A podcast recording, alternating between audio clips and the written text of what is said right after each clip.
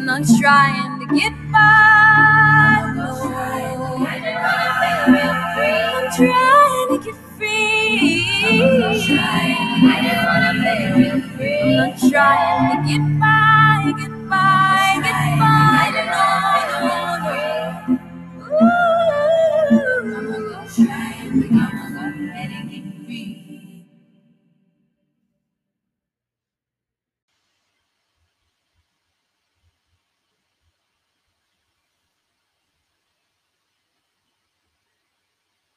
Today, we're here with Rob Thomas, and we are excited to hear from the man himself of the Racial Justice Coalition and the leader uh, in many forms in our community, doing work to bring the community together.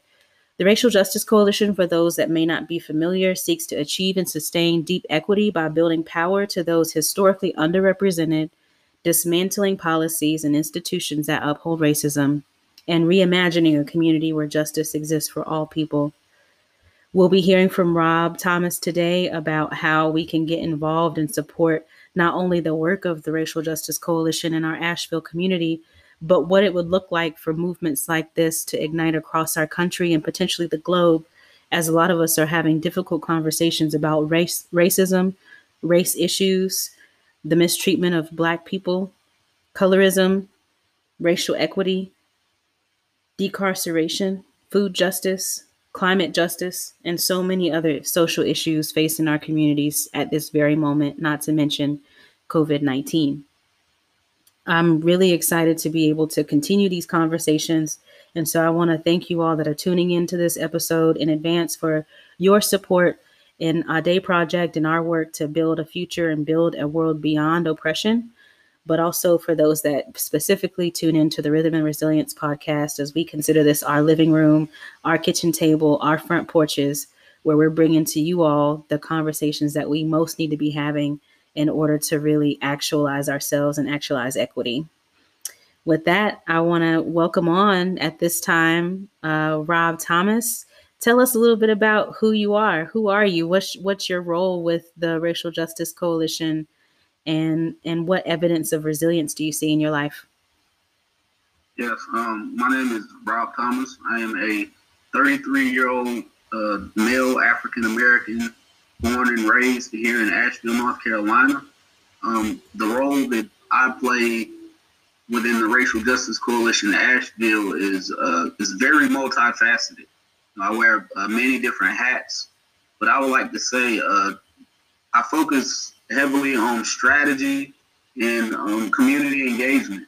I look at our role in this is to assist with empowering the community to uplift their voice and achieve the things that they are looking for to help with the issues that are the disparities within our communities.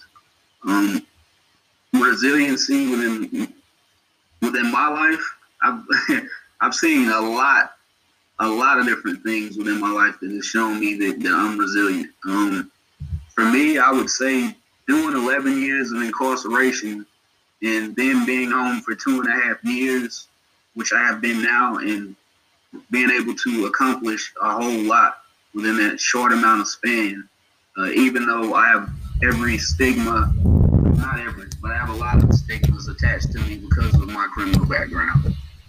Mm-hmm. And I'm also honored and excited about the conversation that you brought to our Just Us event that we actually co designed, co authored, and organized together. Um, and the conversation that was able to be had around decarceration. And that was back on Earth Day, April 25th. For those that weren't able to join us online for that, you can still see traces of the work being hap- uh, that are happening not only in the work with us with our day project but also um, in those that attended the event and the conversations and the, the way that we were able to have those kinds of conversations. And one of the most important ones i feel was the panel that we held and that we hosted on decarceration. And i remember when we were having our organizing meetings and our planning meetings one of the things that felt real right away was we needed to have this conversation um, and not to exclude it from this larger conversation of reclaiming ourselves as creative beings, re- reclaiming our care and our right to take care of ourselves and to have opportunity and advancement in these sorts of things. So I wonder if you can just, for those that may not have attended the decarceration panel or the Just Us event that we held back um, in honor of Earth Day and Stand Against Racism in partnership with you all, um, you know, why was that conversation important then and why is that conversation still important now? Yeah. Um, it was very important then because coronavirus was just really starting to affect us heavily, and especially inside of the, the carceral system itself, because individuals are kind of contained in large numbers with each other, and it's like a breeding ground for disease. So decarceration then was more important than ever, as it still is now. And now uh, the things that have been implemented from that, it's making those things long term to lower prison uh, populations, to lower jail populations, and also address the system as a whole because that was a crack in the door that was open. And whenever that door opened, you know, we started looking at all types of things, such as um, white supremacy culture that exists within not only the justice system but every other system.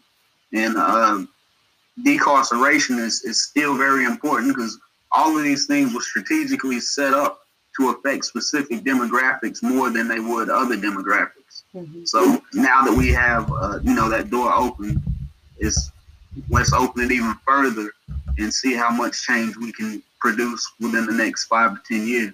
Yeah, and let's be real. Let's name it because this is a this is a space about truth telling. So let's name the fact that you know systemic racism has been at play since the founding of our of our of our country and, and what we what we've experienced as black people you know you and i have exchanged even just small pieces of each other's stories about some of the traumas um, or inequity or disparity that we've experienced just because we're walking around in a black body you know and so what you're bringing about decarceration is so important and i want to just be explicit about the fact that it's disproportionately impacting black males. Um, and one of my beliefs, and one of the things that I know, and that I spend a lot of time really trying to understand as I do my own due diligence and my own work as not only a Black woman, but as somebody who considers themselves to be an organizer and a change maker because I really can't stand to see injustice.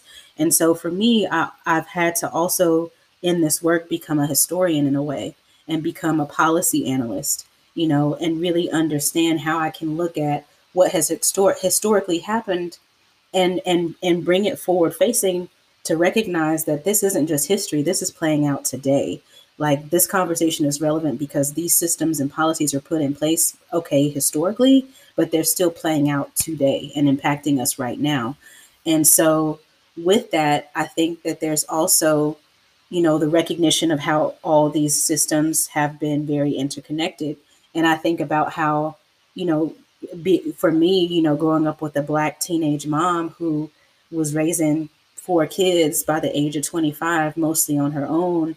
And she, you know, she refused to have um, or to receive public assistance um, because of some of the ways that public assistance set its criteria or its guidelines, right? And it was it's so mind-boggling to me to be sitting having this conversation right now with you at 30, me 34 years old, you at 33. Um, and to recognize that in order for her to get that assistance, she had to make a decision on whether or not she was going to have a black male in the house and decide whether or not she was going to have this family unit. And she had to choose. And this has played out now for at least the 10 decades that I've been born. And these policies and these sort of practices are still in place. And then you see, you know, for me in my eyes, I'm looking at, okay, well, where are the black males, right? And if we know that the the carceral system is disproportionately impacting black males and at the same time the handout or the charity or the support that's being given to single black mothers is we'll give you this if you don't have a black male in the house to me i'm like that's a systemic a deeply systemic deeply racist deeply intentional practice to divide and conquer the black family and we could see this play out on so many other threads right but I think again, I'm bringing that. I, I wanted to name that because my work has really required me to be aware and to continue to educate myself and to continue to educate others on how all these things are connected and how they're playing out. And so, even though there are different organizations doing this racial equity work, we have to recognize that we're we at some point we can't work in silos because it's just too connected to be trying to hit this thing at, from one side, right? And so I want I wonder with that being said if you could talk a little bit about what are how are the ways in which you've been organizing your people with the Racial Justice Coalition how are you educating yourself and educating others about the realities of how this system and these policies have played out? That's a very good question. It seems like I learn something new every day. Um, to address the the first part of the question, you know, how am I uh, helping to educate people? Simply speaking my truth, and and that's a combination of data and metrics and my own personal lived experiences that uh, creates a narrative and a story behind numbers. Because numbers mean nothing if you're just looking at it as numbers. But you got to understand that that every number within the opportunity slash achievement gap, or every number within uh, deaths from, from social determinants of health, or every number within the criminal justice system is a person. And each one of them people yes. have stories. So whenever you start putting the stories to the numbers, you get a, a you get better engagement. And sometimes it's, it's not a quick process as far as the education of people because our society teaches them something different. You know, there's this whole rhetoric of pull yourself up by your own bootstraps and and you know slavery and and racism was a thing of the past. It doesn't exist today. And trying to show people that it just mutates. Like, you know, we can change policy after policy and system after system and they mutate. Mm-hmm. And, you know, ended slavery, we got Jim Crow. Yeah. Ended Jim Crow and and we get a whole bunch of policies from the FHA and predatory lending and and, and may, may I just I don't I don't want to interject, but may I just say the Thirteenth Amendment legalizes slavery by by criminalization. Like let's state yeah. that as well. Oh yeah, the, the institution of slavery is now hereby abolished unless duly convicted by a felony crime. Like you know, unless duly convicted. Like that's like what you just said. You are legally a slave. Uh, you are state property. Um, if you harm yourself while in prison, you can catch two charges: inflicting uh, bodily injury on yourself and also destruction of state property, because mm. the state owns you at that point. Mm. Um, so you know it, that just transformed into a different thing. They turned slavery uh, and took it and put it under a different name in a different institution and uh, legalized it in another form and fashion. It just mutated. Mm-hmm. So, you know, educating community comes in all forms and fashions, whether it's one on one, whether it's showing up in meeting, whether it's doing a large event, whether it's just walking around and, and talking with people. You know, that's, and I'm learning from them at the same time. You know, I learned, especially from my elders, like I learned what was happening before I even existed here locally. I'm learning some of the some of the backstories to the things that I'm trying to help change. I'm learning how to be a better me at the same time because you know our elders are very wise, and it's kind of on us youth to use our energy.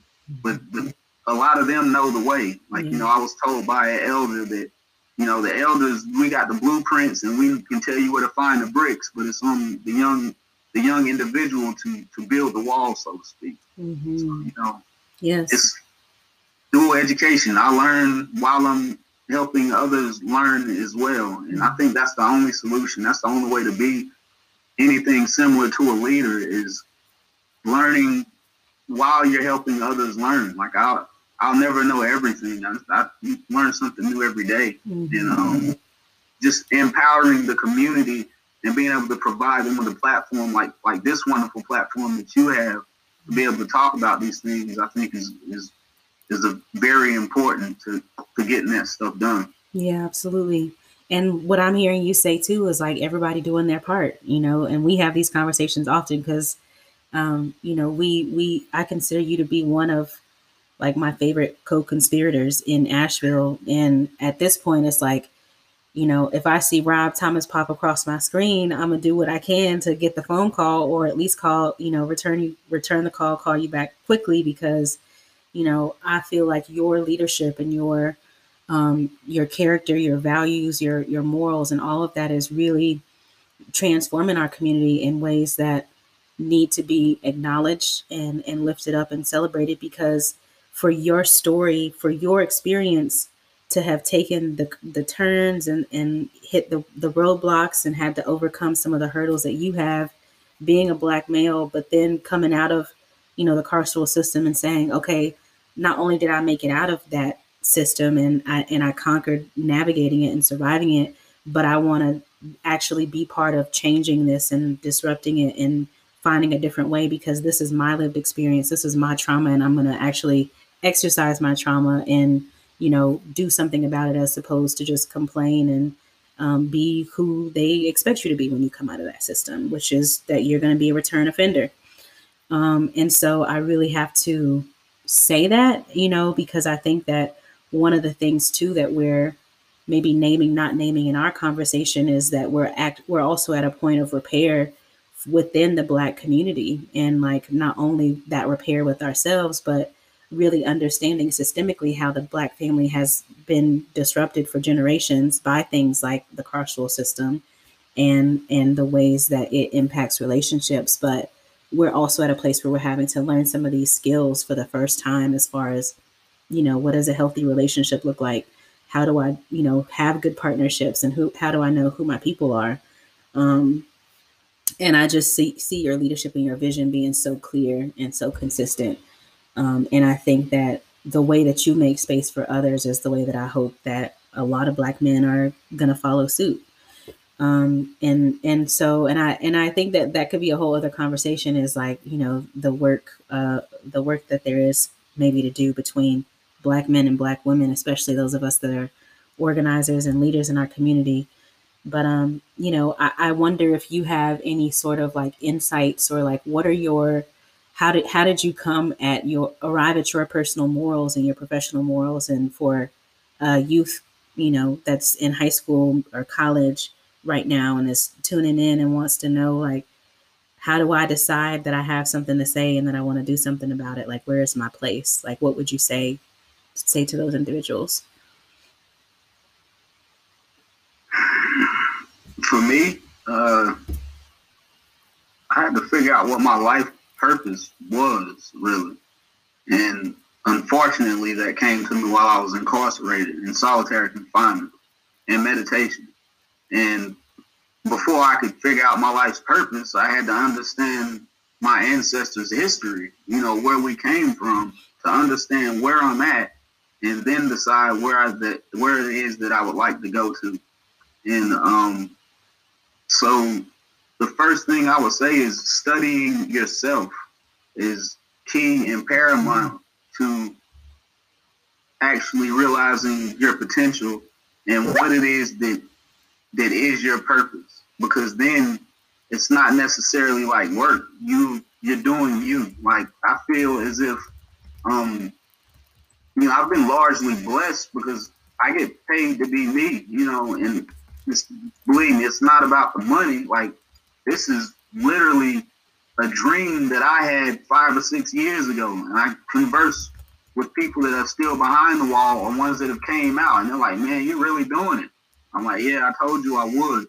And um, so, you know, my message to them would be once you figure out what your purpose and intent is, then also figure out what it is going to take for you to do that and don't give up. Like, how many people t- said other things, you know, tried to uh, turn me in a different direction, said that maybe I wasn't good enough. And, you know, I always have to lift up the ones that, that assisted me, you know, especially my elders. Um, a, a large amount of black people just here in Asheville, and especially you as well, Cortina. I mean, there are several different things that fell into place, and I wouldn't be doing what it is that I am doing without so many different people doing several different things that fell into place to allow me to do what it is that I'm doing. Mm-hmm. So I can't sit here and my ego be like, oh, this is all because of me. Like, nah, once you figure out your alignment, like the universe helps you move in that purpose. Yes. It literally Woo. assists you. It's on YouTube. See what that is, and then feel the pulls in the different directions and follow through with it. Yeah. Like that's that's where free will comes into play. Mhm. But this isn't because of me. You know, all I did was was go along with where I was being pulled to. Yes. Oh my gosh, Rob. So many, so much wisdom in what you just shared. And, you know, this being a, a, space that's about recognizing that intersection between our ancient traditions and our radical futures. I just have to to acknowledge what you just named, which is that, you know, we're still in this practice in this rhythm as black people in community together where we recognize that it takes a village like it takes many hands to see a mission and a purpose realized. And that's not only true with you know organizations or tasks or things that we got to get done but even us being able to step into our purpose and our contribution to community takes community for us to get there. And i really appreciate that you brought that in. And also you know one of my questions one of my next or final next questions to you would have been what rhythms keep your life flowing in balance? And as you were sharing i was really hearing you name a lot about self-reflection and self-awareness surrender mindfulness trusting and asking for what you need. And those all feel like really important practices for us not only to really ingest and hear and let wash over us but also those are gems and seeds for the next generation i think because just as you named when you talked about the elders at the beginning, you know, it's a baton passing between generations always. And just like you had a baton passed to you to like locate the bricks and build the foundation, there's going to come a time when you're passing the baton to the next generation and saying, all right, y'all take this and do what you you're going to do with it and put your flavor or your spin on it. Um, and so I really appreciate that that's how you work as well. And, and what you brought in is just so much wisdom. So, my last couple of questions for you as our time together comes to a close, at least in this iteration, is what might Asheville look like if love, care, trust, and community led the way? What's possible for our community? And and I would even say from the work that you're leading with Racial Justice Coalition, what what's giving you hope? What's possible? What's possible is us coming together and and healing trauma from past historical events. And after that healing happens, we construct and rebuild our communities um, and be better than we were before. Mm-hmm. And, uh, you know, that in real time, that looks like, you know, metric wise, that looks like the crime rate going down. Mm-hmm. That looks like the opportunity slash achievement gap diminishing.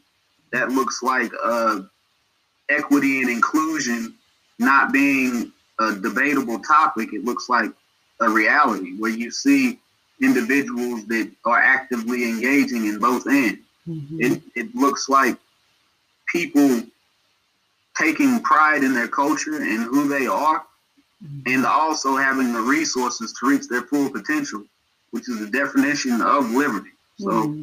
looks like liberation. That's what it, that's what it would look like. Yes.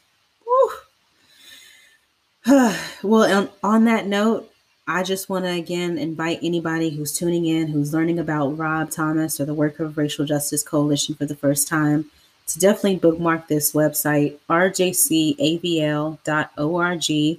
There you can take a look at the Black Ash- Asheville demands, which has catalyzed a lot of reform and reparation in our community and will continue to do so. You can also find out about the mission of the Racial Justice Coalition the core beliefs that drive the work, and also see what some of these actions look like um, look like from the front lines and get involved. And I really encourage those that are looking for ways to to support and to maybe even exercise any privileges or resources they have. That this is definitely a coalition of organizations and individuals. I think to get behind, and I know a lot of people are making donations and supporting at a national level with Black Lives Matter or Movement for Black Lives. And as much as I can, I'm encouraging my people and their people to give locally and to support the people on the ground locally because we need to see the change that we need happening from the ground up and from the people who have the experience in that community and in these neighborhoods that are willing to put in the diligence to organize us and to and to continue to grapple with these hard conversations. So consider consider giving locally if you're if you've only been given to Black Lives Matter or Movement for Black Lives because this is what our future looks like. And with that, I want to offer up an opportunity for Rob to tell, tell us a little bit more or anything about what's next for RJC or Racial Justice Coalition, um, any sort of campaigns or any opportunities to support your work that you want to specifically speak to, and then how do people get in contact with you? Okay, yes. Um, our next major campaign is called Walk the Walk, and this is where we will literally be doing uh, door canvassing and you know directly in underserved populations here in Asheville, North Carolina, to engage them and record their responses to several different topics, such as the educational system, uh, criminal justice reform, reimagining policing, and the new resol- uh, reparations resolution was implemented. We will synthesize, analyze this data, and uh, then compile plans of how we will get uh, their the things that they are requesting and looking for passed or implemented and create an open dialogue with these communities where we do this on a regular basis, going in so that our organization is completely led uh, by the community. And at that point, we are just empowering the voice of the community. And um, so that's our next major campaign. Uh, we'll be looking to uh, pay individuals for taking the survey because individuals spend time on these surveys we would be looking to compensate individuals within these communities that will help us do the outreach. And to help us fund this, you would go to rjcavl.org and um, click on the donate today page uh, button, and it'll take you to the page that will give you a breakdown and explanation of the Walk the Walk campaign. And um, it, it'll have a lot more details on there for you than, than what I could than what I could summarize in, in such a short time. Mm-hmm. But I, this is very important, though. You know, getting the voice of the community and then empowering it and, and pushing it forward. Absolutely. And then, how do people get in touch with you directly if they wanted to offer up some support uh, in a direct way or just continue to have uh, opportunities to share your story? How do they reach you?